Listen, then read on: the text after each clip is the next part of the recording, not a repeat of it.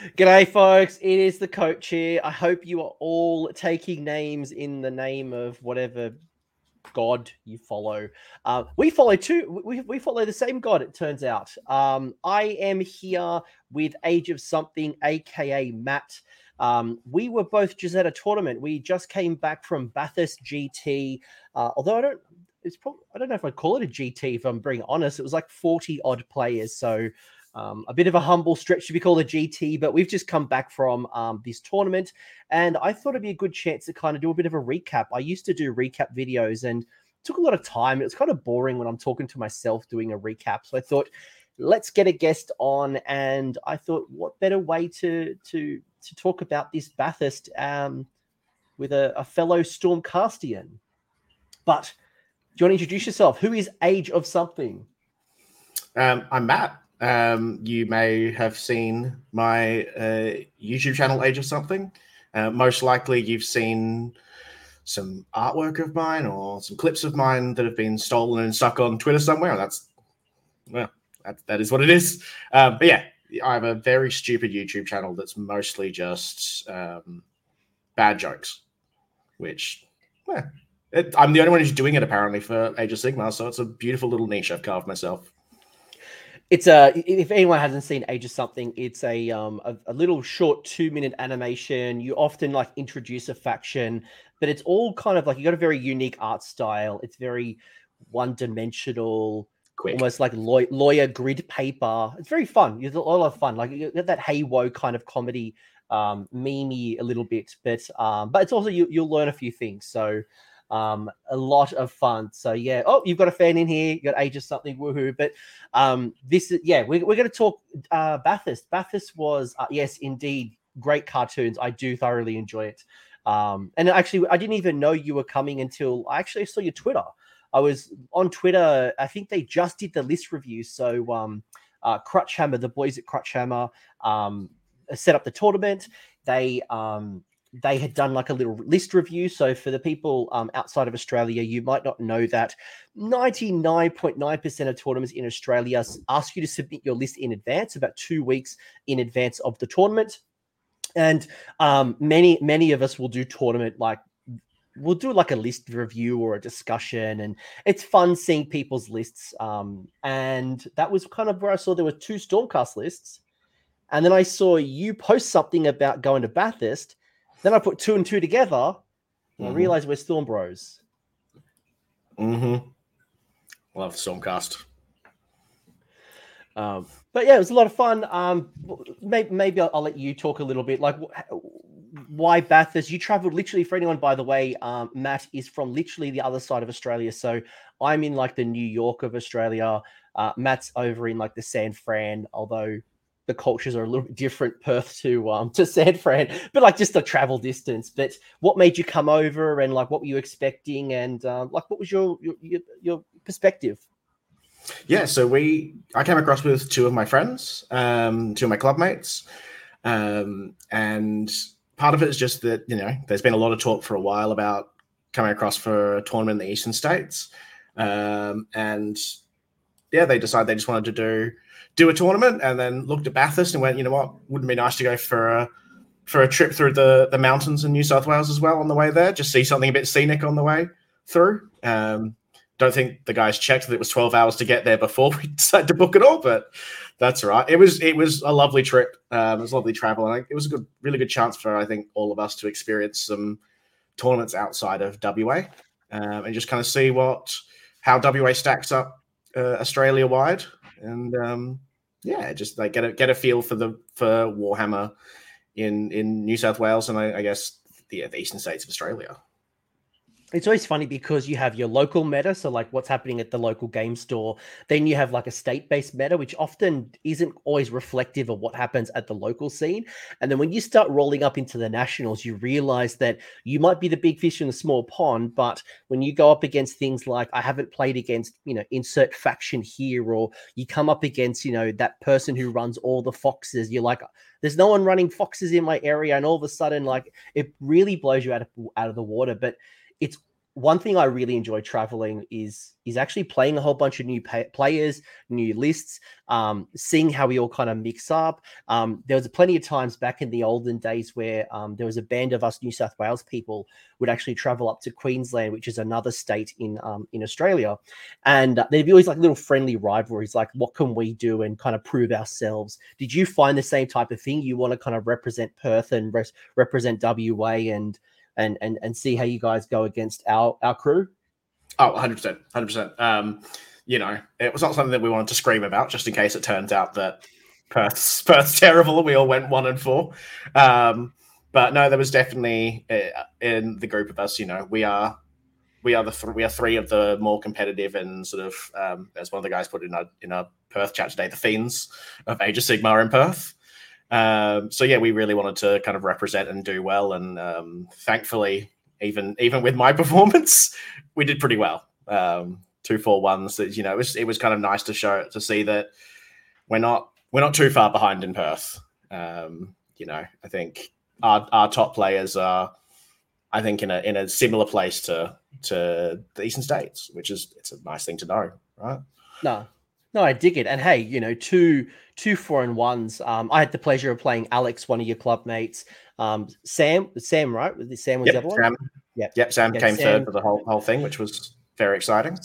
Mate, spoiler, spoiler. We, we're going to go through our list in our game. We're not going to kind of take, you know, sure. it's not going to be War and Peace. We're not going to go to like every detail. It's not going to be like a battle report, but we're going to bring up the list. We'll bring up um, some photos from our games. We'll highlight, you know, um, the top 10 at the end and just like bit of a fun little recap of the event. I, I, I thoroughly enjoyed it. And I think despite it being 40 players, um, and it's quite a small tournament compared to some of the bigger tournaments in Australia. Um, it's a bit on the bigger end for us, to be fair. Well, I just found I found it very tight. Like there were some really good players, and they were struggling at three twos, four ones, even at the two three levels. Like you know, you got some really tough matchups. So even though that it was a small field, um, it was very competitive. So um, I'll you know, I absolutely want to give a massive shout out as well as to to Blake and to Joel who ran the event. Um, absolutely um, wonderful event, thoroughly enjoyable, and we were about three hours out of Sydney. So that's um, a, a, small country town. Bathurst is known for car racing. They have like the Bathurst 5000 or something. Cars. Cars. well, you know what? Let's let's get into it. Let's actually talk about it. So, I, as I said before, folks, um, what we're going to do today is we're going to go through the lists. Uh, we'll go through our rounds. Uh, Matt will kick us off, um, and then I'll kind of follow suit with each round. We'll, we'll, talk a bit about our games, and then we'll kind of wrap it up. Again, it's not going to be war and peace, but while I kind of bring up the chat, I'll bring up um, the first list. This was your list. What we, yeah. what were you bringing? Why did you Why did you bring it? What were you thinking when you put this list together? Talk me through a little bit of this this crazy logic, Matt. So this is kind of a build up of the list I was running all of last season. Um, so last season I had a lot of success here in WA with a Star Drake, two lots of Dracothian Guard uh, list. Um, had a I had a basically a couple of month period where I didn't lose a game, which was lovely. Um, so this was kind of based on that, but also I guess specifically the Star Drake kind of no good now. Purple Sun exists, but also I was very much going hand luggage to get over to Bathurst. So there is absolutely no way that that boy is um, ever getting into hand luggage. So it was a combination of some of the elements I really like within the Stormcast book and also a list that was kind of based around what are the units that are worth a lot of points so that I can keep everything nice and neat in a single box. So not not all not all the best for winning tournaments, but um, you know you got to do what you got to do sometimes. When you were building this list, what were you expecting? Was there anything in particular in the meta? Was it more about just a force that you could travel with easily? Um, like wh- what were you expecting? Because I noticed you got the Redemption Brotherhood. I was kind of surprised to see um, that particular battalion coming out of the Stormcast book. I um, I certainly haven't run it, but um, you know, I, I really like some of the things that you brought in. Yeah, so it's I love I love tech. I love playing with the tech we get in Stormcast. I'm not someone who tends to do a lot of um you know Tzeentch or or um, some of these lists where you've got overlapping overlapping buffs over and over and over again. I like things that just that singularly op- operate. So something like the Fast Riders are like a unit I love. Because you put them down and they just do their thing, and I don't have to worry about anything else uh, interacting with them. And that's kind of where a lot of my list for Stormcast live in that world. Um, where oh hey Blake, um, where Fulminators don't really need a lot of help to do what they do. I've got some help in there in this list with the Lord Relictor giving them re-rolling ones and the Knight Incantor giving them plus one to wound. But ultimately, if that doesn't go off, a unit of Fulminators on the charge still usually get the job done. Um, we'll, we'll, talk about that later, but they usually get the job done. yeah, yeah. We're, we're, we're, talking now like what did we bring and what were we expecting, yeah. and then as we go through, we can see the reality, right? Because yeah. the challenge, and I think you see with Age of Sigmar, uh, unlike 40k, where that you usually have like one or two factions which blow them, you know, the they're the leader in the in the meta, and it's all about handling or, or winning with that faction. Sigmar is always scissor paper rock. It's always scissor paper rock, and you've got to go in thinking like, how do I handle mega gargants, magical supremacy? What happens if someone turn one charges me? What happens if I go up against shooting? What happens if I go up against Nighthaunt? And I'll show you my list um, after Matt's is Nighthaunt was one of my concerns, and um, and I'd had some bad times with um, with Scarlet Doom in the past, and I'm like, shit, I need some tools for Scarlet Doom. So um, back to you for a second, because you know you've got some really interesting things. Like there's no uh, battle mage of Ghur, right? So you often see that with the Dracothian Guard. Um, the fast riders, the castigators aren't something that people normally take, and the good old boys, the Gryph-hounds. Um, something that I haven't run since first edition when you could run them for 40 points each. But um, I know you, you have been a big fan of them and found a lot of value out of the Gryph-hounds. Yeah, so I think I think that's kind of where the the list comes from is the idea that it can take on a lot of different different forms of army. You have fulminators there who do just provide a huge amount of damage. There's not a lot of units that can output the way they do, but I do have a lot of ranged ability, shooting those raptors twice as well. You know, I can deal with I can usually deal with shooting armies better than they can deal with me because I can drop.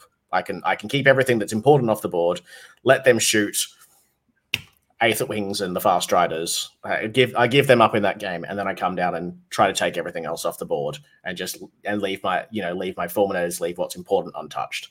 Um, but I can still go I can still go to Gargants as well.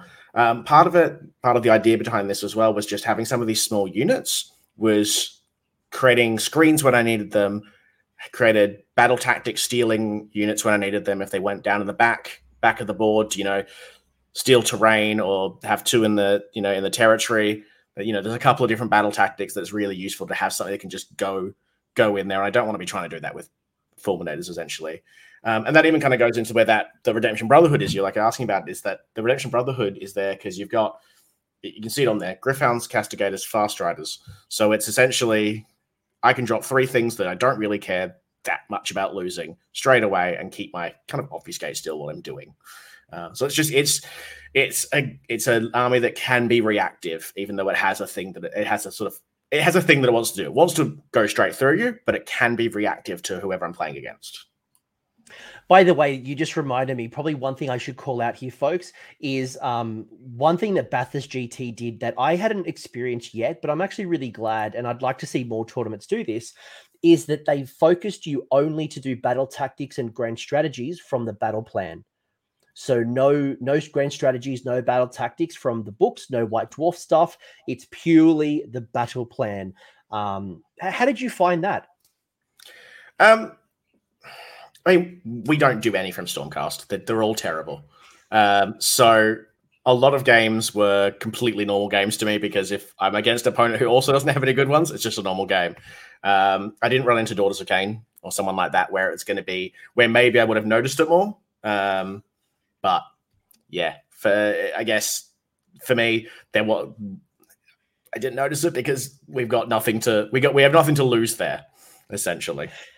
It was, it was nice that everyone was on the same playing field as um so Blake um the one of the tournament organizers shout out to yourself and Joel there was another comment earlier to say that one of the best things that um by Joel being the TO uh, Joel is is one of the one of the best players in Australia he has been named in Team Australia for the upcoming Worlds tournament as well so congratulations to to Joel but um it was it was um it, it was really cool to to play and everyone was on the same playing field and I think I'm someone who plays with Gits um, often at my RTT.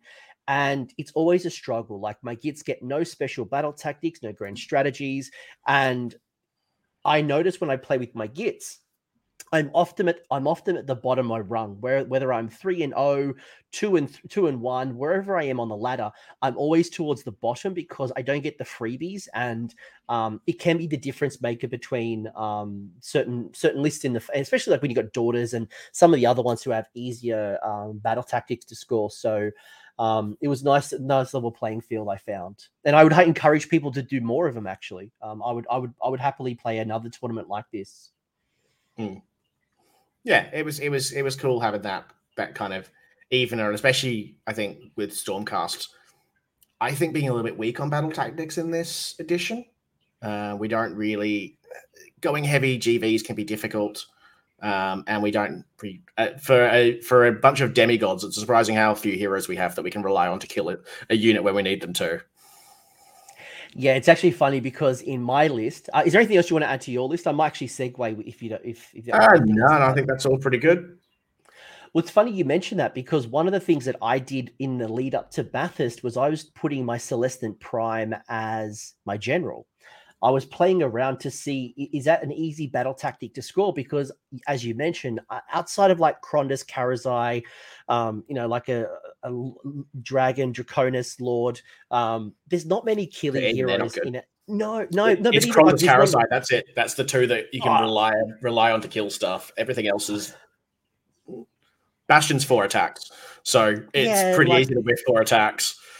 Yeah, and like with the prime, with him being off the board for at least two turns, I'm not generating that CP as my general. So I tried it. I'm like, it's not really worth the battle tactic. But this is what I brought. Funnily enough, we both brought Hammers of Sigmar. I went for a little bit different, and um, the the logic and the theory behind my list is I wanted to have three key threats. I wanted to have something that had volume. I wanted something that had rend, and I wanted to have something that had mortal wounds. So I have my dragons, for example, which do the rend. I have my annihilators um, that do the mortals, and obviously Prime does mortal and rend. Um, and I've got my judicators with the crossbow to do the high volume. And one of the cool things that has happened to them is I have two attacks each, and exploding hits, not sixes, just hits, turn into two hits. So you know a unit of 10 can can do like 30 40 attacks um, depending on how the dice gods kind of bless you but on on average uh, they're, they're putting out at least 30 hits. So um, to handle things like nighthaunt or hordes or anything that i just kind of need to take down the judicators with that high volume attack but um, I was playing around with the chariot. I have some really fast movement with my dragons as well as my chariots. Um, I went a little bit rough actually. I've been playing with three drop lists. So I'd done bounty hunters, and before I was just doing vanquishers and my dragons. And I thought my annihilators have been good. Um, but I wanted some, if I happen to face a horde like zombies or something, I wanted to something to have like the extra damage. So I tried to put my annihilators in. I think next tournament i'm going to take them out of bounty hunters. I don't think they need to be i i, I wanted them in there. I wanted to try it. Well look, to be honest with you i haven't seen a lot of people playing like most people have either been three drops one drop or a million drops. It was a lot and, of high drops for this tournament. Well, yeah, and funnily enough, actually, I'm not seeing a lot of battle regimen, at least in my local scene. So I thought I was pretty confident that a four drop would still give me most of the choices, if not all the choices, of who goes first in the in the first battle round. And I found that actually, even at four drops, I don't think anyone outdropped me. I think it was always in my control. Yeah, I believe that. So, yeah, so I've got like, you know, I've got the Incantor. I thought I wanted something. And one of the reasons I had the Incantor was um, I've been burnt one too many times against Skaven. I've played Skaven like five, six times um, since the book has dropped. And like five out of six of those lists have had Thanquol, and Thanquol with a Gnarl um, and next to Arcane Terrain, which has happened to me a couple of times, is plus five on the cast. So when he gets that boat on plus five to cast, there's nothing I can do. Yeah. I wasn't worried about Purple Sun. There was just some of those things like um Umbral Spell Portal, like um like the the boat that I just wanted to say no. And if Purple Sun was really going to be a problem, I could say no. So, um, that was kind of the, the theory behind it. The Imperator gave me the seven inch charge for the Annihilators, which, spoiler alert, disappointed me so often. We'll go through that game. Um, I think anyone who was around me at times, like after a round, would just hear my whinging. I'm just like, fucking Annihilators, bloody Annihilators. They just failed so often. They, I think they failed four out of five times. So Annihilators, for anyone who doesn't know, um, has a seven inch re-rollable charge. And I think I failed them every time except the last battle round. So, yeah. um, so yeah, that's most failures. That, that's the list. That's the list. Um, and I went with Holy Command, um, call for aid. So um, one of my vanquishers or liberators could come back to life. So yeah. So who, who were you using? Who were you using the Imperator to drop in as well? Because you, I know you obviously the Annihilators, but we're using it because I'm, I'm, always really interested in the idea of using something like Vanquishers where they're cheap, and using them to steal objectives with the seven inch. Because no one ever you tell people to start seven inches, they maybe do it for the Annihilators, but they never remember for anything else and Holy Command as well. So there's been some practice games, for example, against Austin, where um, I want to score an early battle tactic and I want to kill something. I can drop them early in turn one, run into a screen, um, go for that seven inch charge with the Vanquishers because they are Thunderstrike. The Liberators can't do that. Um, and if they die, that's okay. I will use the holy command, bring them back to life. Um, it was it was a it was a card up my sleeve, but not necessarily one that I would use. It wasn't a strategy, um, like I, I was going to do it all the time. It was just something I had up my sleeve. Yeah, I, I love Cold Parade. I, I, um, there you go. There's there's there's there's Blake reinforcing every yeah, time I checked in your game. That checks that, yeah. I was yeah, so like against Blake, I um I had a five inch re-rollable charge with my dragon. I rolled double one twice, twice. I rolled double one. I re-rolled it because the dragons once per game can re-roll. Roll the double one again.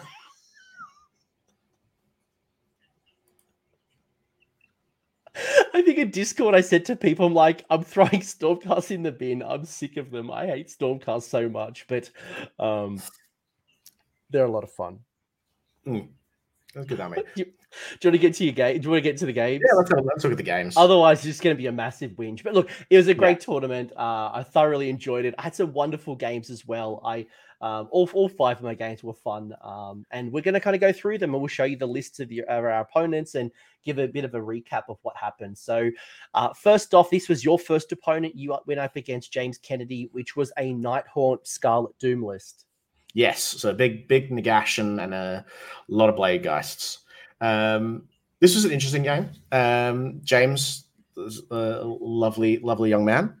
Um, he, I think he's the, I think they said he was the newest inductee of Crutchhammer um, at the end of the tournament, which is which would be good for him. Um, Can I just say, James has massive grapefruits to run Nagash in Nighthaunt, where Nagash doesn't have a ward. Um, yeah. It just it grinds my gears that the Lord of Death has no deathless save. So um, I, I, again, James, you got big grapefruits for putting in half half your army points into one model with no ward. Yeah. So yeah, and I think I think James is quite new, um, which probably showed in our game, unfortunately, because he took first, dropped all of his stuff in my back line, and um, and as you always do when you try that, failed every single charge. Um, and unfortunately left Nagash wide open, which meant I took him out first turn.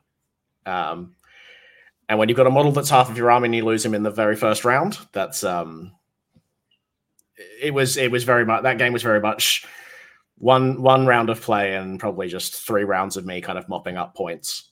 Um, but he was a he was a lovely opponent, um, and it was I guess for me it was a nice it was nice to get a win on the board really early. Um, getting over to the Eastern States because I wanted to do well and you know didn't want to go like two three or something. Could you tell what James was trying to do? So uh, I think James is in the chat, by the way. G'day, James. Um, saying he's the king of fail of turning turn mm. one failure failing mm. charges. Yeah, uh, I imagine what Nagash wanted to do. What a lot of uh, arcane bolts, multicast arcane bolt, go in, just do a whole bunch of damage. Um, yeah, it was very much a. I think he took the the chance to just Why's my wife in chat? What are you doing? You're supposed to be working still. Um, you know, I, I, there was there was that dedicated effort to just strike straight away and just and really just blow me off the board. Um, and you know, you're running Stormcast as well. Blade Blade Geists in Scarlet Doom are scary because there's a lot of mortal wounds, and even, even with a six up ward save, it's not great. And actually, we're playing um, Prize of Gallet, which just there are no objectives on the board at the start, so you don't get you don't get a ward until the very end of the game when it's far less useful. Um, so it was it wasn't the wrong idea necessarily. Um, it just he failed a lot of charges. I got Nagash, and then he he got the next turn, and finally got his blade geist into my fulminators, and then rolled basically no mortal wounds and basically no hits. So I think I lost. I think I lost something like four wounds off a fulminator, and then the fulminators killed half the unit just standing still. Just just one of those games. Just you know like rough, rough. You you have a you have a plan, and then sometimes the dice just say no to your plan. Yeah. Yes, I'm that that has definitely been the highlight of my month. That has definitely mm. been the highlight of my month. But it looks like a fun game. Unfortunately, didn't have many photos, so I can't show them. But you're currently 1-0. You've taken on James, you defeated James. Yeah. Um, good good work there. Uh, my first game was against Skaven. So I, am now at like seven games with Skaven since the book has dropped like yesterday. Um, but this was a really interesting one. I got to play um, three Warp Lightning Cannons. And you will see the madness that is what, like six ratling guns, eight ratling guns, something what one, two, three, four, like eight Ratling guns absolute insanity. Um, so basically, as I got to the table and Jared said, um, this is this is gonna this is gonna end quickly. Um, either you're gonna die really quickly or I'm gonna die really quickly. Who knows what's gonna happen? Uh, and spoiler, it actually went through to game five, um, round five. Um, it was a really tight game. Um, he did a whole bunch of shooting. Yes, um, as as the chat said, a lot of Daka Daka. Those um, and for anyone who hasn't experienced the Warp Lightning Cannon, this is something of a roller coaster. So basically, you roll a dice, and that is your power dice. So if you roll a two, you then get to roll six dice, and anything that is two or more would do a mortal wound. So if you roll a five, you're going to do a whole lot less mortal wounds. If you roll a one, then it's a guaranteed six mortal wounds from each warp lightning cannon and there's some shenanigans there with the engine the warlock engineer and the um the arch warlock and things like that with like more more more warp power. But it was basically um all of the scryer are going to mortal wound me off the board. And to your point both of us are hammers of Sigmar. and hammers of Sigmar gives us a six up ward if we're uh, within 12 inches of the objective. And in turn one there's really like there's one objective on the table, and as and the prize of Gallet once every battle round, uh, another objective kind of comes up on the board. So um, as he's mortal wounding me off the board, um, I, I, have no ward saved. So um, he was kind of winning the momentum early on, and he was just mortal wounding, mortal wounding, mortal wounding. Um, the highlight for me, ironically enough, was um, he's in the chat too, so he's gonna have a laugh. He's gonna laugh at himself again. Um, so my prime comes down. My prime comes down. I think it was turn three, and you know, like like Jaren was kind of winning in the first couple of rounds, and kind of it was you know end of round two we're on seven each. Come to round three, we're at 10 each. So it's been quite a tight game.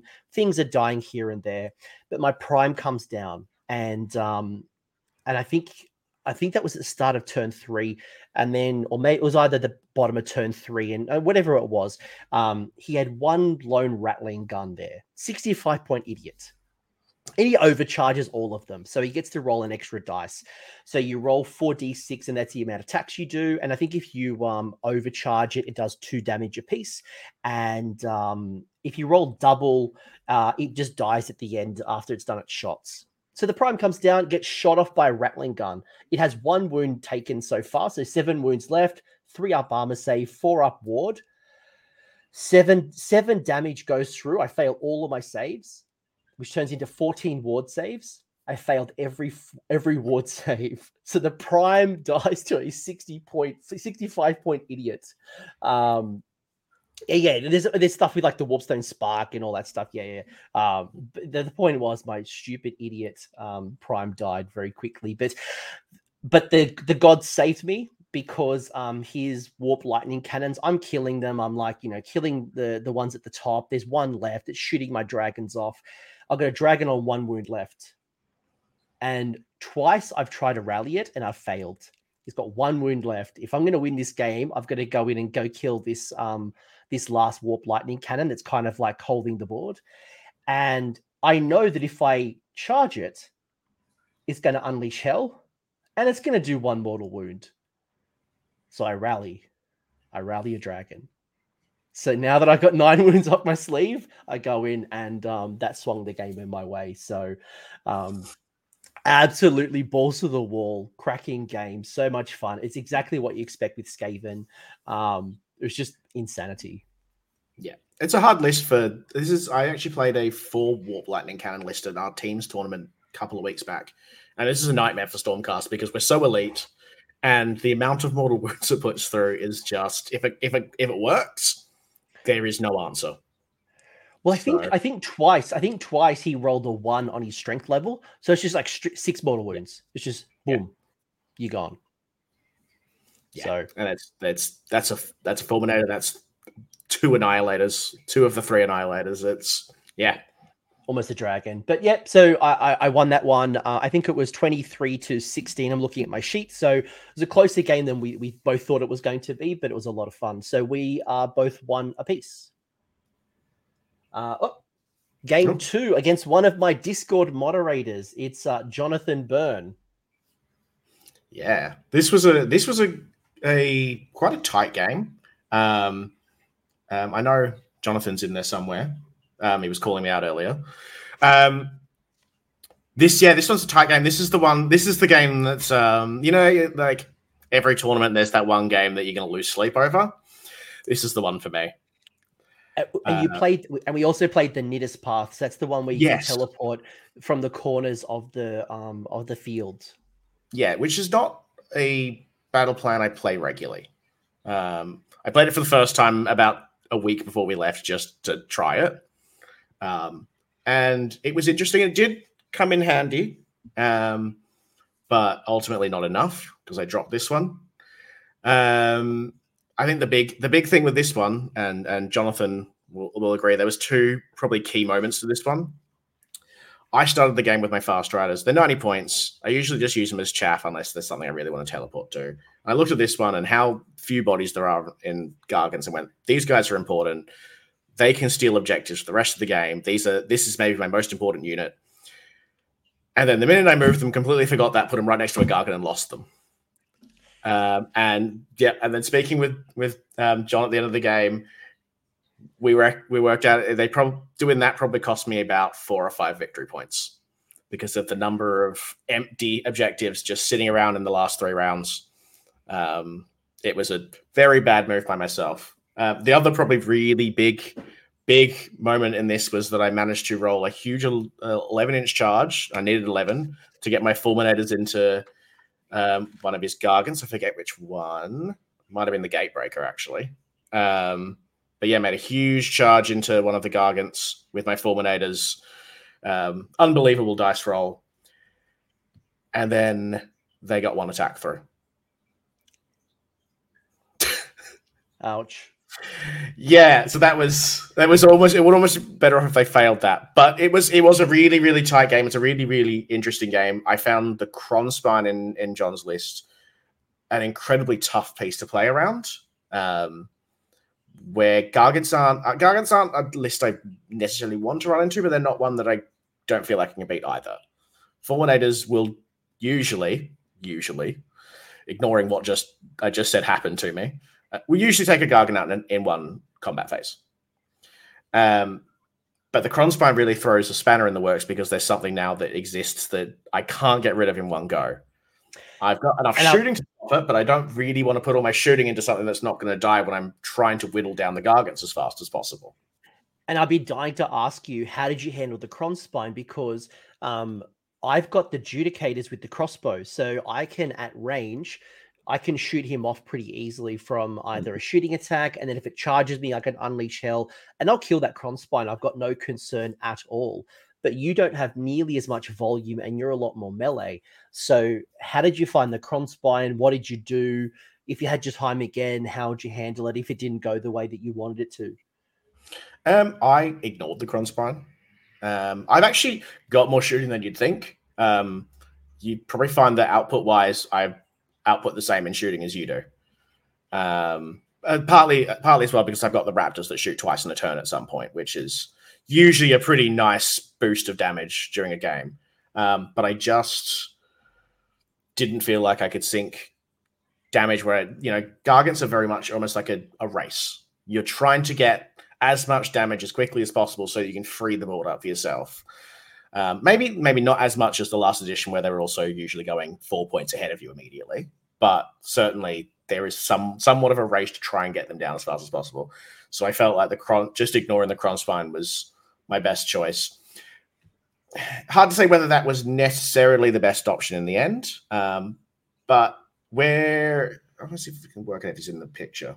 Mm, I don't think that's right, but he ended up coming onto my objective in the corner, and this is where the Nidus paths were really interesting. I teleported my Raptors and my Lord Relictor out of there, so his Krondspine ended up just kind of stuck in no, not stuck, but you know, in no man's land for a turn because I'd got my I, I basically used the Nidus path to disappear over to the other side and steal his steal his objective on the other end of the board. So yeah, but I, I really like the Krondspine and Gargants. I think it's a really nice little um nice little combo.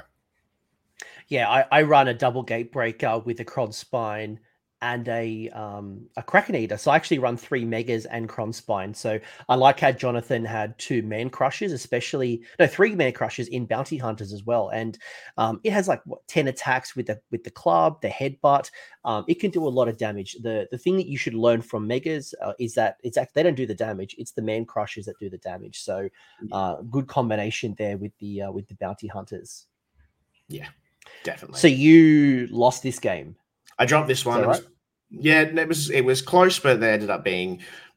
I ended up just really not being able to score much in the last round, and that, yeah, by that point I was I think maybe a point behind, and then one point in the last round or two points in the last round, and no grand strat. And it was my grand strat was to kill all of his battle line, which is a tough ask versus Gargants. Yeah, it, it, can be. It absolutely can be. So you're one one. Uh, I went up against Sylvaneth, and uh, it's funny actually because the week prior I was at a local one day tournament, my RTT at the Dice Arcade, and um, there was a lovely, lovely lady there um, who was running Sylvaneth, and I haven't actually played uh, the new Sylvaneth book. No one really plays it, at least around me. So I grudged her. I said, I want to see what this does. You know, I want to see Strike and Fade. I want to see the Revenants. I want to see what Kurnoth Hunters do. Give me give me the works. And um, it was a great game with Ali uh, when I played at the RTT. And that experience actually really helped me against Tim. So Tim was running Sylvaneth, um, Heartwood, um, to a lot of Kurnoth hunters, and probably not as many Revenant seekers that I would have expected. I most people like I've spoken to like Laurie Huggett Wild, I've spoken to a lot of people, and you know six six seekers, nine seekers seems to be the number. Um, and what was really interesting as well is he'd run the Kurnoth hunters with bows. Certainly not what I was expecting. You know, I see swords, I see scythes, but the bows. And I'll be honest, I was not impressed with the bows. Like their output, from what Tim tells me, he uses the Kurnoth hunters with bows to clean up whatever the war song can't kill with the mortal wounds that it does through its um, signature war scroll spell. Mm. But for the 500 odd points that you're spending with the Kurnoth Hunters with great bows, I just didn't do a lot of damage. It didn't kind of do a lot against me. Um, Tim Tim actually had one drop, so um, and and probably to his um, his detriment, he tried to get into me turn one. So he put mm. his Kurnoth Hunters with scythes and his revenants and the um, arch rev, they all went at me turn one and they all failed the charge. Um, he failed to have his spite swarm hive in range for the Kurnoth hunters, so they weren't able to get the plus three to their charge. And um, he was just standing out there in the middle of the board. So I charged the chariot. I did the annihilators. I dropped the dragons in for the charge. Um, he used his tree revs to kind of start sneaking around my objectives to start um, scoring early. My vanquishers went in there with its double damage against bounty hunters. And um, I think I won turn two as well. I think I won the top of the turn two. So I got a double turn between one and two. and then my damage was just kind of kind of went through and um and lifting like a thousand points of his army really quickly really kind of only meant he had like the Kurnoth hunters the war song and like oh I, I, killed the seekers in turn one too. I just I, I i killed them with the chariots. I think the chariot killed charged in a little bit of cleanup with the dragons. But yeah um it's a bit too aggressive and i think um that kind of went against him. And um I, it ended 28 to 17 um I don't think he scored his last battle tactic just because he just lost too much bodies in the in the early game. Yeah, we, we actually have a lot of Sylvaneth players in in WA. Surprisingly, um, I can think of maybe four or five off the top of my head. Um, don't know why we love the tree so much over here, but we do. Um, I find Sylvaneth to be a real risky matchup for Stormcast. Um, those scythes will cut through everything we have. Um, and strike and fade means we don't even have that kind of counter punch that we usually do. Um, but like you said, they can. I guess the biggest issue with Sylvaneth is they do, maybe even worse than Stormcast, they just don't have a lot of bodies. So yeah. And I think the, the, the, interesting thing for me with this particular matchup was that you had three layers of movement shenanigans. You had the trees, um, whether they're jumping in and out of trees through strike and fade or just walking the spirit paths from the overgrown and the wildwoods. You then had the, the teleport shenanigans from the the um, the tree revenants, and you then had the, the the movement shenanigans from the battle plan. So and as you know, once you come down from Stormcast with Scions of the Storm, once you're down, you're down. So it was about keeping my movement model, so my chariot, my dragons, my prime, um, and trying to be smart, protecting objectives, um, and not being outmaneuvered. I think that was kind of the key to me. Um, and losing some of those key um, melee threats um, meant that it was just like the bow, the bows, and like the war songs weren't getting into combat. So um, I yeah. think if we had his time again, the melee threats would still be around, and that would be a real pain in the butt for me.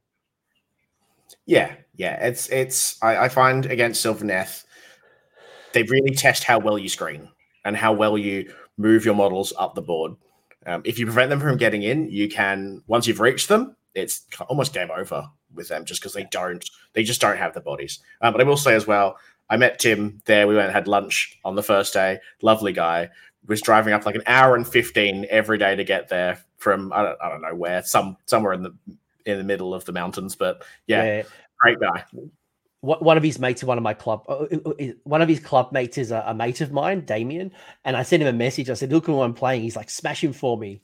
Um, so I'll, I'll, blame this loss, Tim's loss for for Damo. So yeah, uh, I'm currently two one. You're one one. Um, and we go into the third game of day one, and you get to play one of my mates, uh, mm-hmm. the, the, the watermelon man himself, Austin, with man. his big Waaagh. Yes. So um, I actually met Austin on Friday night because you invited uh, me and my friends out for dinner, which was really lovely, um, and got to meet the man himself. Um, and then yeah, we got matched up in the last game of the day, and it was an intimidating game because I'd watched him eat a quarter of a watermelon over lunch um, and that's that's a lot of energy that I don't have. Um, but this this was shaping to be a really really good game. Um, my my takeaway from this is that Austin's a very very good player. Um, he strikes me as someone who really understands the game. Uh, and it was a very cagey start to this game. Um, I was being very careful to stay out of his ranges, just using my shooting to pick off what I could of his. Um, I was I've, I've only ever played Big Waaagh once before, and that game was a disaster because the uh, Prophet basically destroyed half my army in one go. Um, so I was being very careful to stay away from that Wurrgog. Uh, it was it was very back and forth. I basically got to end of two where I'd taken an opportunity to open up the side of his flanks, put my fulminators in, wiped oh the whole half side of his board basically, left all his heroes exposed, and then lost the role, and the Wurrgog removed a unit of fulminators. Um, so, unfortunately, the game ended up being a bit of a stinker for me because the Wurrgog ended up removing six fulminators, the Lord Relictor, something else maybe I can't remember. Some some disgusting number of points. Um, I had I just I clearly don't have any luck versus Wurrgogs. I we got to round four he did, he rolled a four for the damage on the Wurrgog, and that's that after two games of Wurrgog is the first time I found out he's doing D6 damage to himself. I always thought it was D3 because of how little damage I've ever seen a Wurrgog do to itself. He rolls a one. He rolls. So I played Austin the week prior. Time. I played Austin the week prior, and the week prior, Austin with his Wurrgog Prophet killed two dragons, a prime, ten of the twelve wounds off my chariot, and maybe the three annihilators. He rolled sixes on his priority every single time. He would do um, a whole bunch of wounds to me, and when he rolled the one, he'd always roll one one uh, mortal wound, and his um his tattoo um gives it a four up ward, and he just shrug it off. Um, and what what really hurts you, and, and one thing I love about Austin's list is the combination with the Bolt Boys. So yes. he always has the Bolt Boys, the Shaman, and the war Wurrgog together. So the Bolt Boys are shooting off with mortal wounds. And two games prior, uh, Austin did 22 mortal wounds from one round of shooting from those Bolt Boys. He spiked, just rolled fives and sixes, except for one one didn't hit. But um, but you got to get in range to get to the bolt boys unless you've got long range threats and in my list i don't have that damage um yeah. the other cool piece i love about austin's list is the mega boss there with the destroyer um and he's such a great trade piece because he fights on death so if yeah. you ignore him and he just runs you up like a suicide missile he just goes in and carves. And um and once you get into combat even if he dies he just fights on death and he does a whole bunch of damage. And there's still two units of pigs to come. Yeah, that was that was um I think if the uh, if the Wurrgog hadn't kind of ended the game where it did, that was the probably the biggest threat and the and the thing that really caught me the most off guard is that he was very very cagey, really screening out, making sure that I couldn't. I always usually keep one fulminators in the sky and one on the ground so that I've got the best of both worlds essentially. Um, and he's really screening me out, so I couldn't bring anything down to hit him like that. And I was with how Cage is being, it was a real shock to have that uh, Mega Boss just suddenly go screaming down the middle of the board straight through my lines. I think he ended up rolling like a 10 inch charge on him as well, which meant he was just right in the middle. And that that ended up being a huge issue for me as well because he killed the fast riders and a bunch of judicators and yeah, really just blew open the middle of my um, middle of middle of my game and really is the reason that I was relying on a double turn for those fulminators rather than maybe being able to wait it out a little bit longer. Yeah, I've been in that situation many times where I've tried to get in to kill those um, those bolt boys. He rolls nothing but sixes on that priority roll, and it's just stare range. And I just gotta hope to the the dice gods. But um, uh, I'm being told from um, some of the people, some other people that uh, Austin's uh, shaman has killed a whole bunch of like vermin lords, and it's just like uh, he's yeah. an absolute beast. But I mean, so you, sorry, go on. I was just gonna say, I think uh, from from this, we really should just ask everyone to email GW and ask them to put the work up to 250 points, and at worst, just put Austin's up to 250 points because he clearly shouldn't be allowed to have it.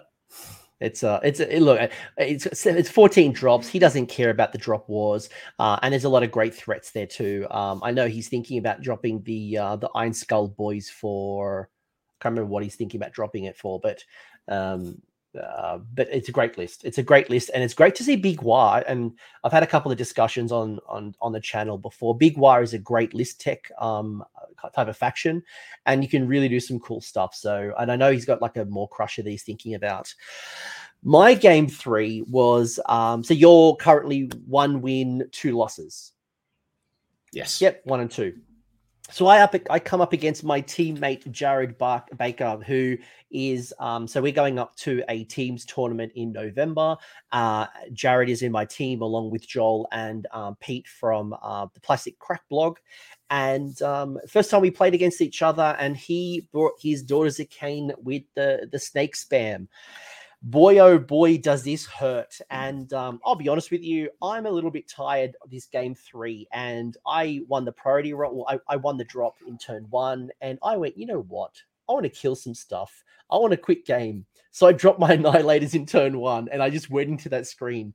Uh, dumb move dumb move. Uh, but I, I, was, I was at that point where i just wanted the game to, to be ending to be honest. Um, it was a really tight game. It ended 16 15 um, I actually won the battle tactics. Uh, it's just that I failed my grand strategy and he didn't. So um, it was it was 15 battle tactics to me, 13 to him. But with him scoring his three for the grand strategy, it turned to 16 15. It was a tight as nail game. Um, as I mentioned, I failed that dragon five inch charge. He did some shenanigans with me with crystal touch, which um, which he touched me, and I should probably report into the police. Where um, my prime and one of my dragons um, were in combat with a unit of ten snakes, um, and uh, he fought all of his attacks against the prime, and I think he might have killed the prime. And then he used his crystal touch into the dragons, and he did ten mortal wounds into my last dragon, despite the dragon not getting the attack. And I really don't like that, but uh, it is a legal legal shenanigans. That used to be the evocator touch, so they, have stolen it from yeah. us. Yeah, I just don't like the fact that he, he fought the prime, but then he could do damage to a completely different unit. It's like it reminds me a lot of like um uh like Fyreslayers where you do like the splashback mortals and you can do damage, but it goes into the unit you're fighting. But yeah. uh Dragon died. Um, that combat kind of collapsed. Um, I killed his ch- um, his uh, Slaughter Queen on Cauldron pretty quickly. That was a big priority of mine. I wanted to pull that down as quick as possible to stop him rallying those snakes on a four plus because they're the damage threats, and I needed to stop them from coming back, um, especially before the Heart of Fury went up. Um, so I, I, I basically killed. I, I killed it. I think by turn two, um, but then the snakes just kept going, and I think he he might have got the priority between two and three.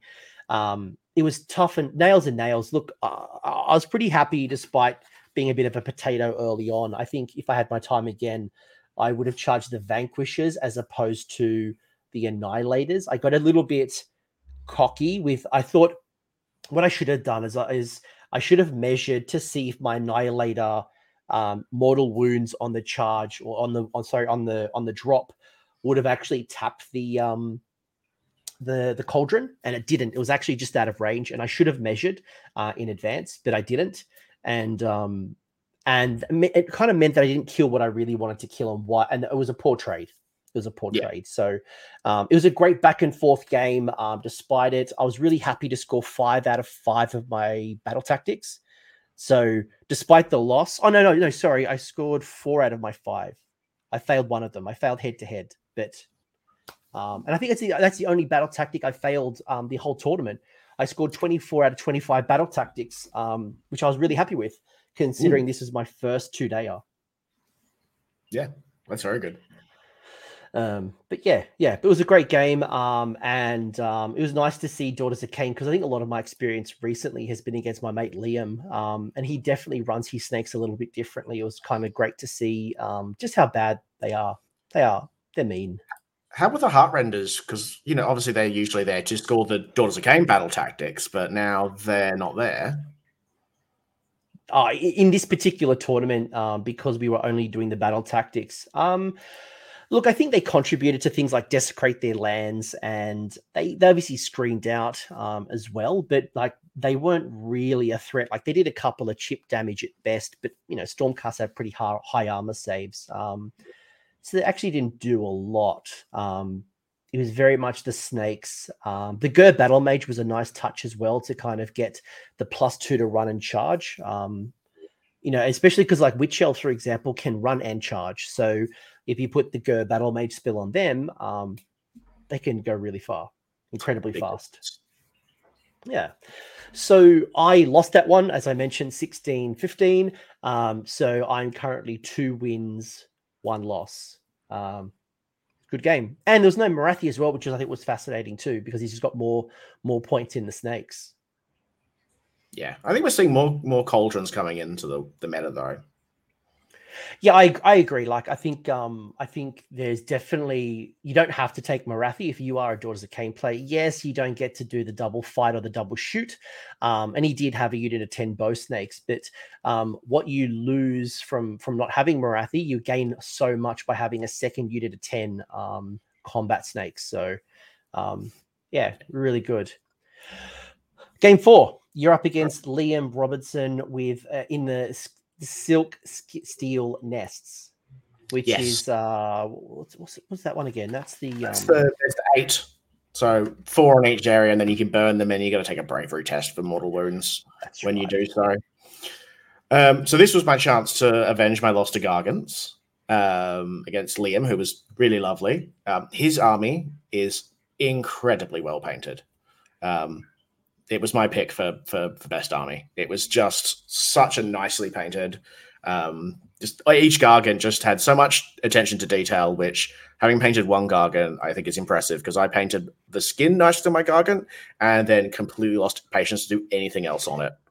Um, so the fact that he's gone all the way through and he's even edge highlighted all the little bits of like leather on the, you know, like the the the, the lizard skin or the dinosaur skin that's like on one of the cuffs. He's like, oh, just ridiculous. Who has that time? Um, but yeah, this was a this was an interesting game. I had I had a real pattern through this tournament, um, which is that I started every day really well, um, and then everything went south immediately. But um, I I probably I think I left day one going okay. I didn't get all the luck I wanted there. Maybe didn't get the matchups I wanted. That's fine. We'll come in tomorrow, and it's got to turn around. And boy, did it for Paul against Paul Liam. Um, the story of this is his he failed to kill a unit of Aether Wings with his War Stomper. Charged his Gatebreaker into my Lord Relictor, did two damage total and charged his Kraken Eater into the into the Vanguard Raptors and did five damage and left them alive. Um, and that, I mean, that's that's that you can tell where the game went from there. Um, I did. I learned from yesterday. So the fast riders were absolutely invaluable in this one. They just spent the entire game bouncing objective to objective the whole way through, scoring points, um, and just I ended up burning um, all four of his back objectives um, for 20-0. Um, it was it was a game that I, I think I, I, probably was in a good spot for anyway. Um, but yeah, that was some some of the worst dice I've I've seen in a while. Like I, I, I whiffed I whiffed badly on my fulminators when they attacked the day before. He whiffed with all three, make uh, fifteen hundred points worth of absolute nothing.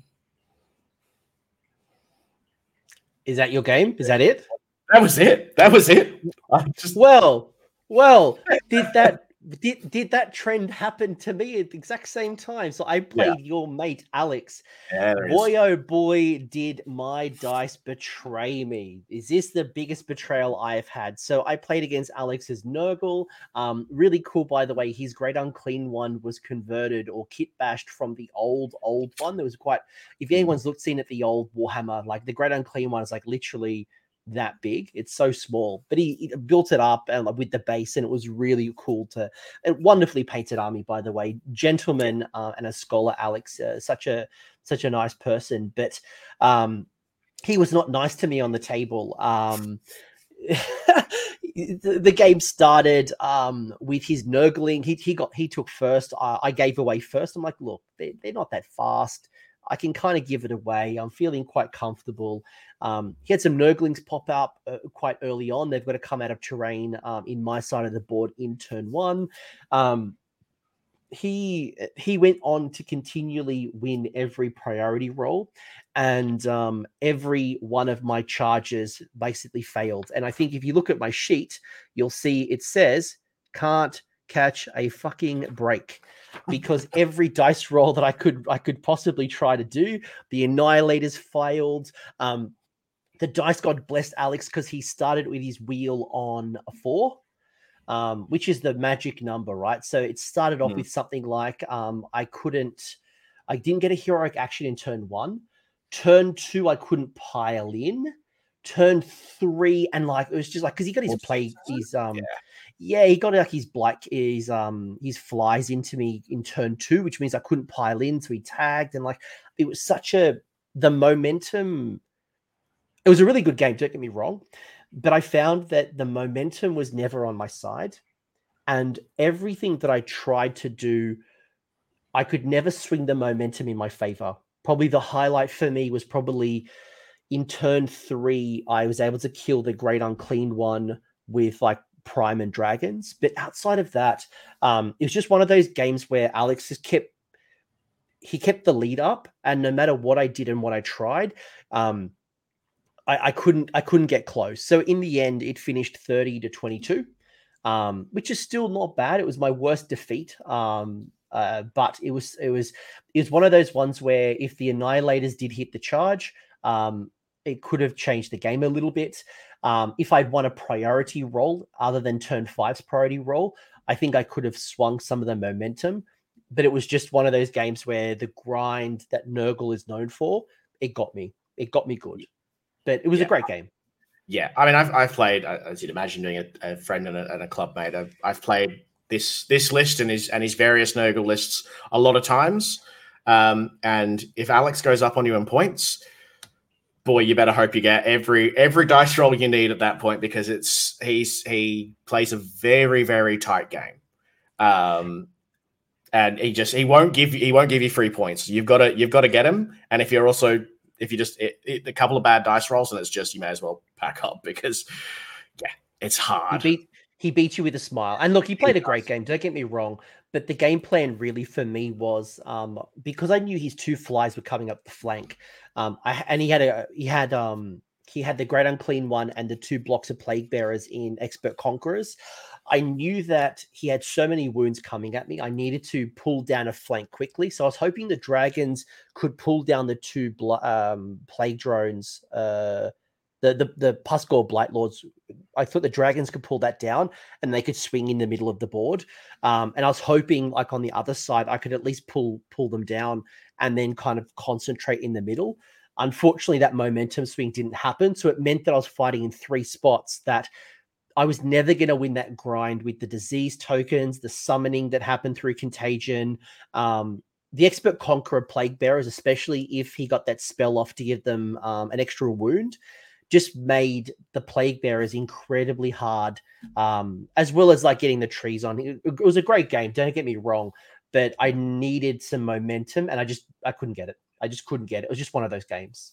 Yeah, yeah. I I I mean I I remember very clearly walking over to your table in the middle of this game after mine had ended abruptly. And I went, "How's the game going?" And you turned to me and I went, "I'm never playing Fulminators again. Annihilators again." I was like, "Annihilators, they just kept uh, failing me. They just kept failing me." And, and I don't think you got much solace out of me because I was just like, "I told you at dinner that they're rubbish," and walked off. oh, so I'm two two at this point. So two wins, two losses. Uh, you're two two. two. You're two two. So we're both two two the final game is you're up against a legend. I love this man, Shem. Um, Shem with his Skaven, and um, and uh, uh, call uh, call that a little bit earlier in the chat. If you look in the top right hand corner, you'll see your Fulminators have a banner with your face on it, which I think is just wonderful. But you're up against Shem and his Skaven. Um, a little bit different to my Skaven. The Skaven I played against was all about the mortal wounds from especially like the the um the war machines. But you, what what was going on here with this one, and what was what was Shem like? So this is an interesting one. I felt very confident going into this one. Um, this is a list that I would I would give myself a real chance to win any any day of the week. Um, spoilers, I lost. it's a lot of it's a lot of um, rat ogres, which I think are fantastic. I really like rat ogres. I think they've got really great output. Um, there are a lot of there are a lot of wounds for the for the points. Um, even though there's only two two models, it's there there are a lot of wounds. I, I think they hit really hard. Um, the a big story of this one, and, and Shem will back this up, is that my fulminators failed me again. Um, I had a unit that basically got stuck. You can actually you can actually see at the setup area where I've where you can see my hands, you can see my my little my little tattoo on my hand there, where my four fulminators are piled into um, the uh, the Skaven of the deep strike that attacked me. My fulminators ended up going behind that house, getting stuck there for about two turns, and then losing in combat to some clan rats and and and, and a, a rat ogre. Um, and that the house house was hundred percent the MVP of that game, um, and that was really that was not good because if they hadn't if they hadn't failed so badly, they would have held what was quite a large block of Shem's list up. Um, they also managed to battle shock themselves off on a six, the only the only number they could fail. Uh, it just if there was they if there was anything they could fail, they failed it. They they they rolled a four on a charge where I needed a six to get into his clan rats. They failed to kill the clan rats when they finally did get in combat They got stuck behind a house and they battle shocked off a six. It was maybe the worst I've ever seen a unit of Fulminators do, and that's including the day before when they failed the Gargan. But by the way, John, Jonathan's saying, and it's actually funny because at the next tournament, I'm thinking of bringing in Fulminators. So maybe mm. you need to hand me your Fulminator license. Yeah, I'll, I'll take them on and I'll see what I can do with them. Thankfully, thankfully, all my Fulminators are magnetized, so they can be Tempestors as well. Um, but this was it was still a, it was a very close game. Um, we unfortunately had to calculate the last little bit and ended up being a three point win to Shem. Um, but it's it, it, could have it, it was one of those games that really could have gone either way if we managed to play it out. Um, especially as it's on um, close to the chest, so you've got the the alpha objectives scoring those extra points. Um, I think the highlight of this one was I managed to shoot his um, the Hell Pit Abomination off to the wound right off the board. And then Shem immediately rolled a six to bring it back. So that was great. That was like, I don't know, 700 points worth of shooting models or something that just came came straight back in. Um, but rolled a one on the wounds. So it, it had one wound. So forced me, I had to charge my castigators across across the board into the um, Hell Pit Abomination to try and take that last wound. They failed in combat, but thankfully um, my suicide bomber tactics worked, and they managed to roll a, a, single six on the way out and and take it off the board again. So I did have to give up a unit of castigators to get rid of something I'd already killed, but well worth it, I think. Um, but yeah, this was a this was a it was a fun game and a good way to end the end, end the tournament. And unfortunately, another close loss to me. I um I've become a real fan of Slinks, the uh Skitter, Shank, the Underworld's warband. Between him and his claw pack, um, it's a great little combination. Um, I'm interested. I'm surprised that Shem would do um, rat ogres in units of two. I thought he would at least do a reinforced unit of rat ogres, especially with the mm. master molder being able to spend that CP and on a is it three plus, the whole unit comes back. Um, I guess units of two, you've got you've got three chances because you've got double master molder, but um, you know it's interesting. You've got, a free the- way to bring it back as well. I think there was a free way to bring more back, and I guess the idea is maybe eh, if you got if you're rolling it more times, you're more likely to bring a few back rather than a unit of four. I guess if you fail, that's immediately you've just lost all four of them. Yeah, uh, yeah. No, look, yeah, it's it's, it's a, yeah. I was gonna say as well. The um Slink was very good, and that's probably the biggest issue I had as well. Because Shem handed me the War Scroll because I was like, "Oh, I haven't seen his War Scroll." He goes, "Oh, here's the War Scroll." Read it, completely missed that they have a six-inch deep strike. So I was I was perfectly zoned out for nine inches, and then suddenly he's like, he just starts putting him down, and I'm like, "Oh, they're a bit close," and he's like, "What are you talking about? I told you they're six inches," and I'm just, "Oh shit." Well, what do you do? It happened to me, but at least then it allowed me to use in a different game, and not against Shem, but somebody else. I was able to use um, this one's mine because he was able to get so close to my general. So I'm like, right now, now my idiot general can go in and kill something. So um, Shem's a great opponent, um, and it would have been an absolute ball of a game. Um, I know. So, so you finished on two, three, two, so three. two wins, yeah. three losses, um, and I come up against um, a a list that uh, a very similar list. So I went up against Stephen um, Ox King and his Nighthaunt. So I've been so I had a game against Stephen a couple of weeks ago, and it did not go well for me. Um, I charged my dragons in, and I failed a three-inch rerollable charge. Uh, and my 700 point double dragon, like my my 700 points of dragons, just got charged with uh, Scarlet Doom. So for anyone who doesn't know, um, Nighthaunt can retreat and charge. And then within Scarlet Doom, those Bladegheist Revenants can do mortal wounds on the charge on a five up. So you roll a dice for every model. So on average, you should do what six to seven mortal wounds. And then he double turned me, rinse and repeat. Um, and my things just got mortal wound off on the charge. So that happened in the last game. And I changed my list specifically for Stephen because I'm like, right, last time I didn't have the tools to handle Nighthaunt because I was too I was too heavily invested in Rend. I had a unit, I had a reinforced unit of dragons, uh, and I just didn't have the damage to handle Nighthaunt. So I'd reworked the reworked the list. I'd added the the Judicates with crossbows. I had the Annihilators to do some mortal wounds on the drop and and on the charge. The Chariot I don't think I had in the old list. So I specifically was concerned about Nighthaunt, and it was ironic that I actually came up against Nighthaunt in my very last game. And um, Stephen plays a great game. He's been playing Nighthaunt for a while now, um, and he's been playing a list very similar to this. I think he's made some minor tweaks here and there, but it's been fundamentally the same list. Um, I had won this game, um, so he he castled up really early on, and um, one of the things that I tried to do is try to pull this castle apart because, as you can see, the way that this list works is it's based around the Cruciator, who's backed up by the Spirit Host, who can take the wounds for the Cruciator. Um, you can then bring back bodies um, through various abilities. Um, Reikenor can um, do some serious casting for that Purple Sun, and the Purple Sun really has no negatives against Nighthaunt. They, they don't care less about the Rend. And sure, you can kill a uh, on a roll of a one, you kill one idiot. Whoop de doo. He's got so much regeneration in his army, it doesn't matter.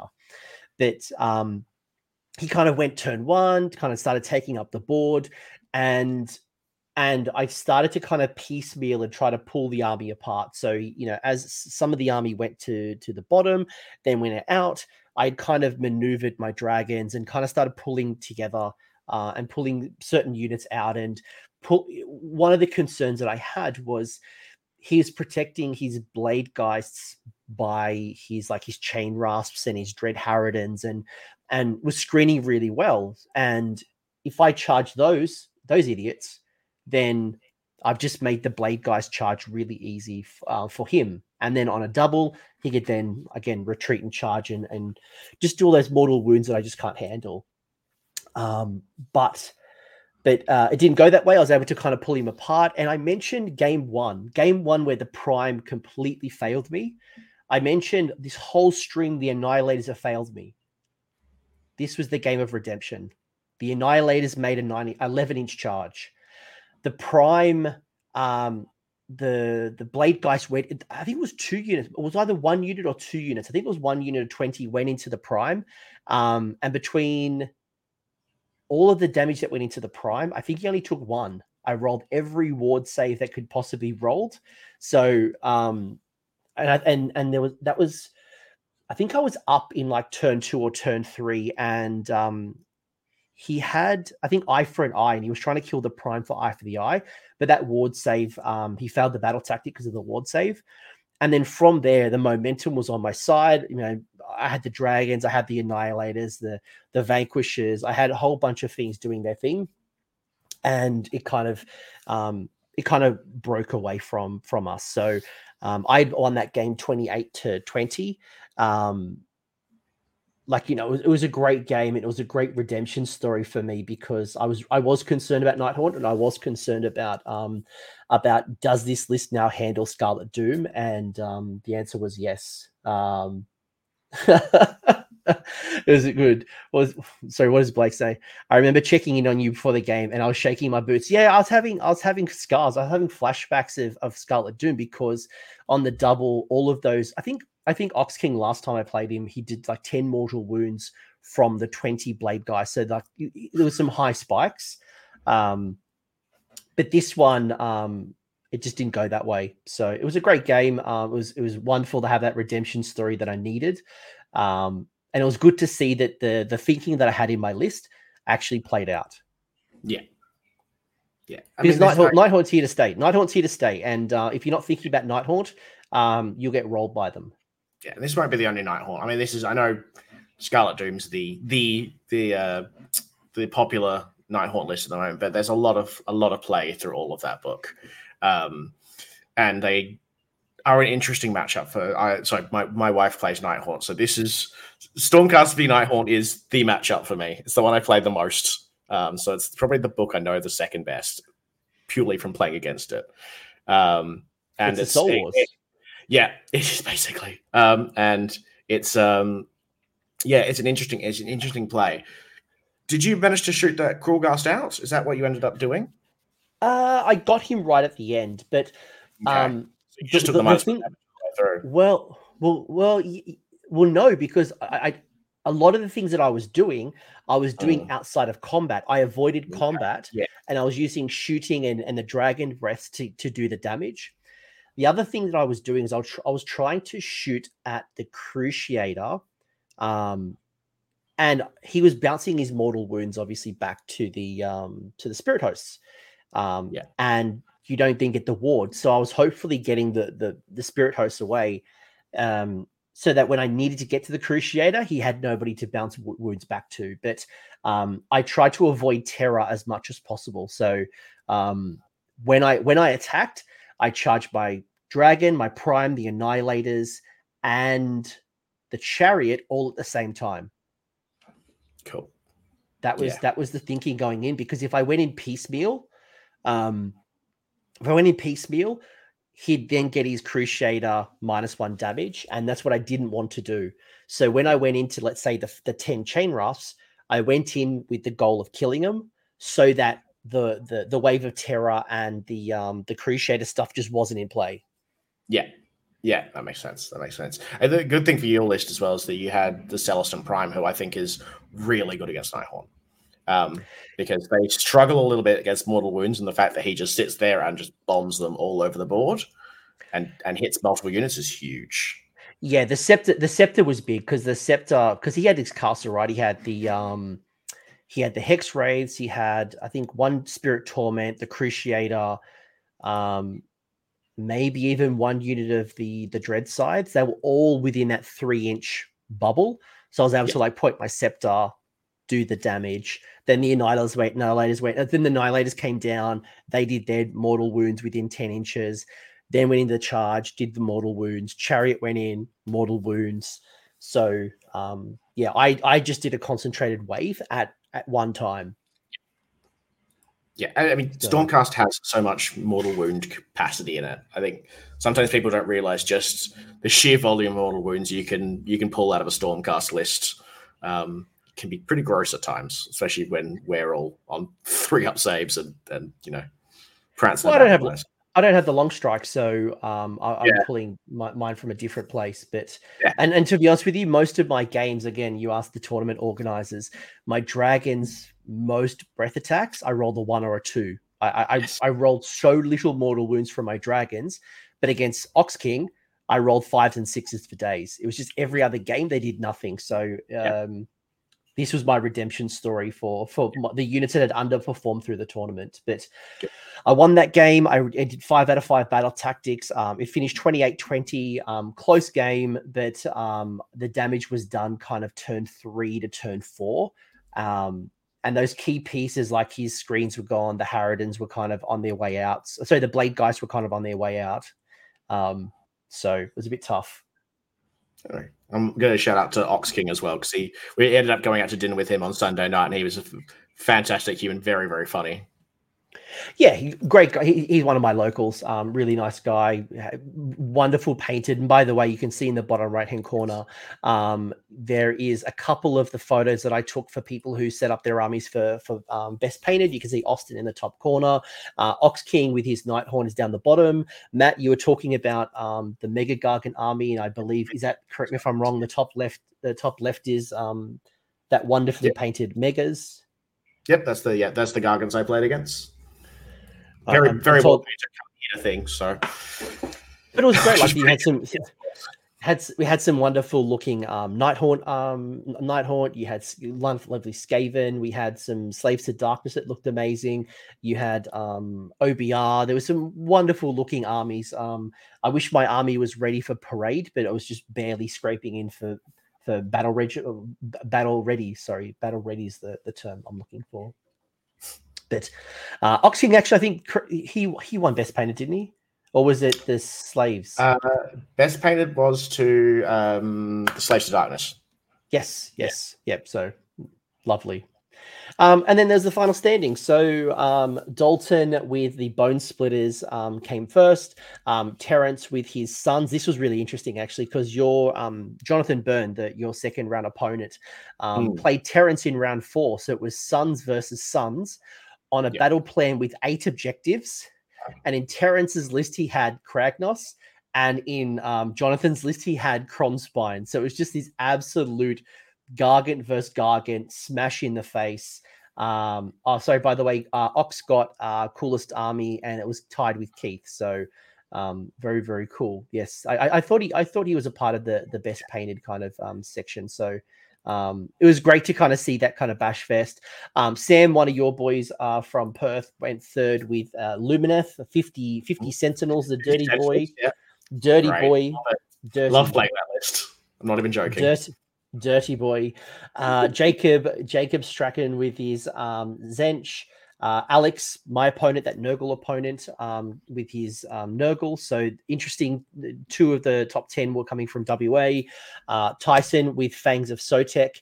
Um, I came eighth with my Stormcast, Austin ninth, and then um, shout out to Pat Nevin at the bottom too, Blades of Khorne, but he was a mortal Blades of Khorne. So um, not the Boom Thirster with with Scarbrand and and and all the Boom Boys. Um, it was purely mortals. Um, so so that's a that's big dick energy there. Yeah. And Yeah, you can see the, good- you can see the town, the little sleepy town at the at the top. Mm. Yeah, it's a good it's a good top ten. It's nice to it's I mean, you know, why play 40k when you have a top ten like that where it's just so varied and so so interesting. Well, I think what was, what was interesting as well was that outside of Night Haunt, where there was four Night Haunt lists at the at the tournament, most other um, most other factions really only had one or two at most. Like there wasn't really, you know, any other blowout factions other than, as I mentioned, the Night Haunt. Yeah, I think it's 20 um, the whole tournament. So of the of the 24 it was 20 factions, I think.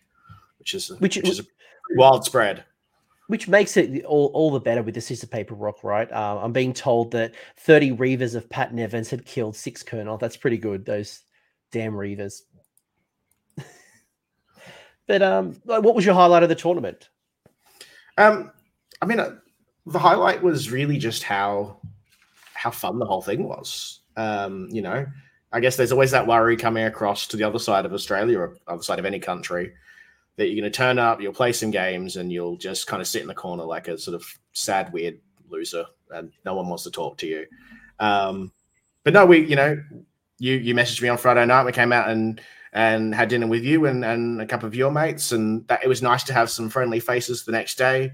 Um, but then there was, you know, I, I think it was great that that the guys then had drinks, you know, down at the the George Hotel, wherever it was, um, that night as well. So there's a bunch of other people, and then Sunday we went out with uh, different people again. So you know, we I think we ended up having drinks and dinner with maybe half of the half the tournament crowd, and it was just a blast. And that's it's kind of what you want, right? Like the game's the game's very good fun, but it's it's very much a community thing. It's a it's about it's about it's about enjoying life. So that was you know that was really the highlight was just how how well received I guess we were over there and how well we were looked after by by the locals and the east east coasters.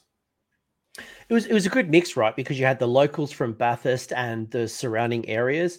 You had a bunch of people traveling from the north, so the Newcastle, Central Coast, um, Maitland kind of crew. Then you also had, you know, you lot and the Sydney crew. So um, it's not like the tournament was run by only locals and everyone knew each other. It was a real good melting pot. And I think um, to to back up what you just said, um, and for anyone who has never been to a tournament, is thinking about going to a tournament, uh, maybe you don't know many people. Uh, at least from my experience, um, people are we're all here for the same thing, and that is to play Warhammer. We all have something in common. If nothing more, I can say to the random person, "How'd you go?" And it was great because people were hanging around. Um, one cool thing that they did was they had like BYO, so you could bring your own alcohol, and people were just having drinks, and it was nice and sunny most of the time. So people were just on the balcony having a chit chat. Um, it's very very social, despite what it looks like a very small community center. Um, it was a very competitive, but also very social um, event. So. Um, if anyone's thinking about going to Bathurst or anything like that, I would highly recommend it. Um, it was it was really good. I really enjoyed it. I'm glad I went. I'm glad I went. Yeah, it was it was definitely the right kind of competitive for the most part. It was a lot of people who brought their filth, brought their cheese, um, and they just had a beer with you and a laugh, which is which is the way I, I, I prefer to play. I love I love competitive Warhammer, but I don't need to you know lose sleep over it. I just want to I want to play I want to play hard and then party less hard because I'm in my 30s and I can't really party that hard anymore. As Blake's saying in the chat as well, uh, Warhammer has made the most uh, has made me most of the best friends I have now. I have so many wonderful friends that I've met through Warhammer, um, and people I've just met at a tournament that I've seen them again at a tournament, or I've talked to them after the tournament. We've had more games after the tournaments. Um, it's a wonderful snowball effect. But I guess maybe the, like maybe my last question, kind of before we wrap things up, is what will you do differently going into your next event? So you've had this experience. Is your list going to change? Are you thinking about playing something new? Um, what's on the horizon for you, Matt? So horizon for me, we've got a one dayer here in Perth in two weeks' time. Um, I'm going to be running my Seraphon for that. Um, more as like, yeah, more as an excuse because I've got two two of my wonderful dinosaurs in grey plastic, and I really want to paint. I want an excuse to paint them up, so I'm going to roll them out, and um, they'll probably carry me through a couple of games because you know you can you can be half asleep and still win a game with Seraphon. Um, but we actually have our masters coming up fairly soon, um, and I'll be running Stormcast for that. So there's going to be some big changes to my list. Um, a lot of stuff that didn't work, a lot of stuff that I think I previously decided was a bad idea that I had somehow in that time decided was a really good idea and have been reminded it was a bad idea. Uh, you know, as you do, um, maybe like running two lots of fulminators, even though I spent an entire year being like, I'll never, I'll never run two lots of fulminators. It's redundant. Um, but yeah, I mean, I, will make a few changes. Thank, uh, I guess in Perth, I don't have to worry about space limit as well. So at worst come to worst, I'll just stick a Krondspine in there, and that should take me to three two comfortably. it's interesting actually because one of the things that I had in my list was the Incantor. Um, and it maybe it's just my perception because a lot of the opponents that I've been playing in the last couple of months have had that, like I said, the the Soul Scream Bridge. They've had um, Lauchon the bolt, the boat. They've had uh, Spell Portal. They've had some type of critical spell they've wanted to get off. And and to be honest with you, actually, when I played Ox with the um, with the Purple Sun, I actually didn't try to unbind it till very late. I let it go. I'm like, I'm going to let this go. And I think if you play around it, you can avoid a lot of the the damage output from from Purple Sun. And I was able to avoid it. So I'm like, do I really need a Knight-Incantor? And um, part of me wants to bring in a Relictor. Part of me wants to bring in a unit of two Fulminators. Um, but like as I reflect on my list, like if I drop the dragons, because I think the dragons are overcosted, I love the movement. I love the movement that the dragons bring. So, um, I love my chariot. The annihilators, I'm I'm in a love hate relationship right now, and I think I'm kind of like if I didn't win that last game and they didn't hit that 11 inch charge, then I probably would drop them completely. But since they they they they were so good to me in that last game, they're like that that ex girlfriend that I just can't stop calling occasionally when I'm drunk. I'm like, I just got to delete the number from the phone, but I won't. And occasionally I'm going to look at that screen and go, I remember when those annihilators did 11, 11 inch charge and they did all those mortal wounds on the charge and they just deleted everything. And I'm like, you're an attractive booty call at this time of night. So I don't know. I don't know. Um, yeah, but yeah, I, I, I agree with the, I, especially the Nightingale thing. I agree. I played absolutely no magic all of last year, all last season. I didn't, I didn't bother. There's no point. Our magic sucks. Um, it literally is there to to stop stop the purple sun. Um, so FAQ one week, no more ones on, no more ones to kill, out of the list, out the window. Don't care. I will say that I'm a little bit I'm a little bit tempted to bring in the Everblaze Comet. That's one thing I'm interested in because, like, the Annihilators come in, do mortal wounds. Um, Prime comes down, mortal wounds. Um, the Comet at that that simultaneous attack and it drops and does all the mortal wounds at a 10 incher. I'm like, I'm half tempted. I'm also tempted to bring back Krondys or Karazai. So I've got I've got both of them that I'm like, maybe I'll just run them for lols. I'll, I'll see your comment and say Knight Vexillor. Does the does the same thing, gives you reroll charges, and don't don't, don't even have to cast it. No, but I but I've actually been thinking about. So I was looking at um a, an American list, and um they ran four of the Vexillor the banners so for the mm. for the the teleport and charge. And I'm like, ooh, maybe annihilators need that. But then I'm like, I've already I already hate annihilators. Why am I why am I buying them flowers? Nah, nah, don't do it. Just just get the bomb. Matt secretly a fire slayer. Maybe. Uh, other than being really short, no. so for anyone who doesn't know, by the way, uh, we kind I feel like we're kind of wrapping up. Like it was a great tournament. We can keep talking about it, but I think kind of the the point's been made. Uh, it was a great event. It was my first two day with Stormcast, so it was great to kind of see how I went in the gamut.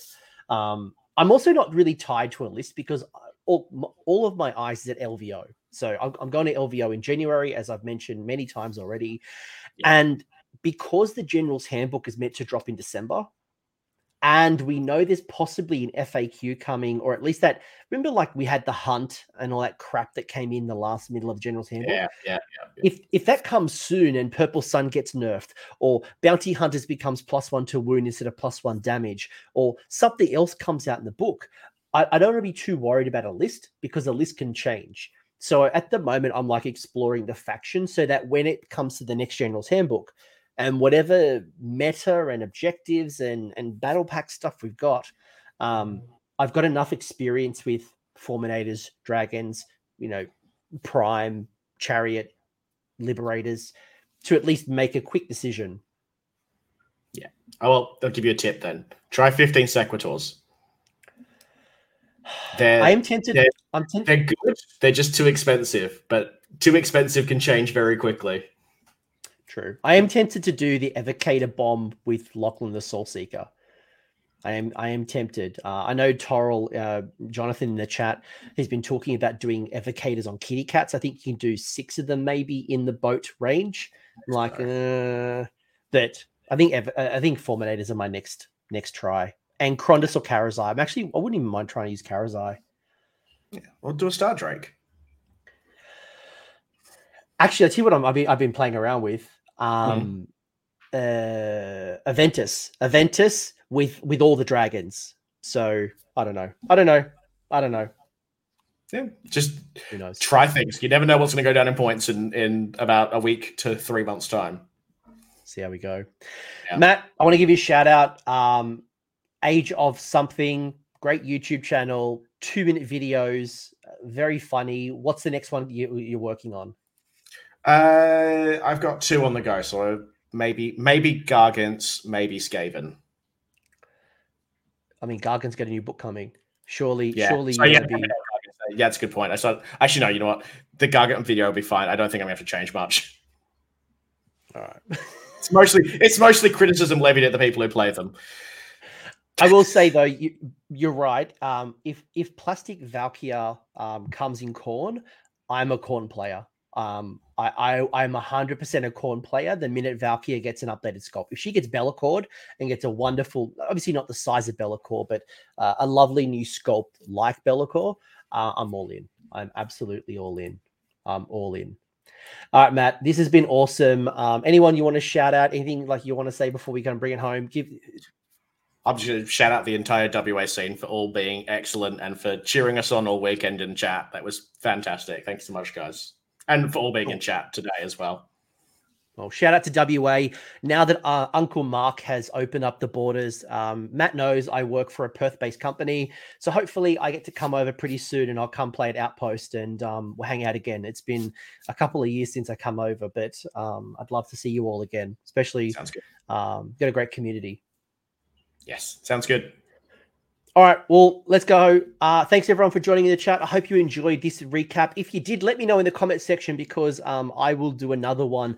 I was talking to Austin, um, the the big Waaagh player. We've got one coming up at the start of October. We've got a little two dayer, so uh, I might get Austin to come on and we'll talk a bit about Moab. But if you enjoyed this and you uh, have maybe have some feedback for us on how we do a better stream when it comes to like a recap, uh, let us know in the comments. I'd be genuinely curious to hear from you uh, because I really enjoyed this. This was fun. Good. Like All right. It. Thanks, Matt. Age of something. Peace out. Thanks, everyone.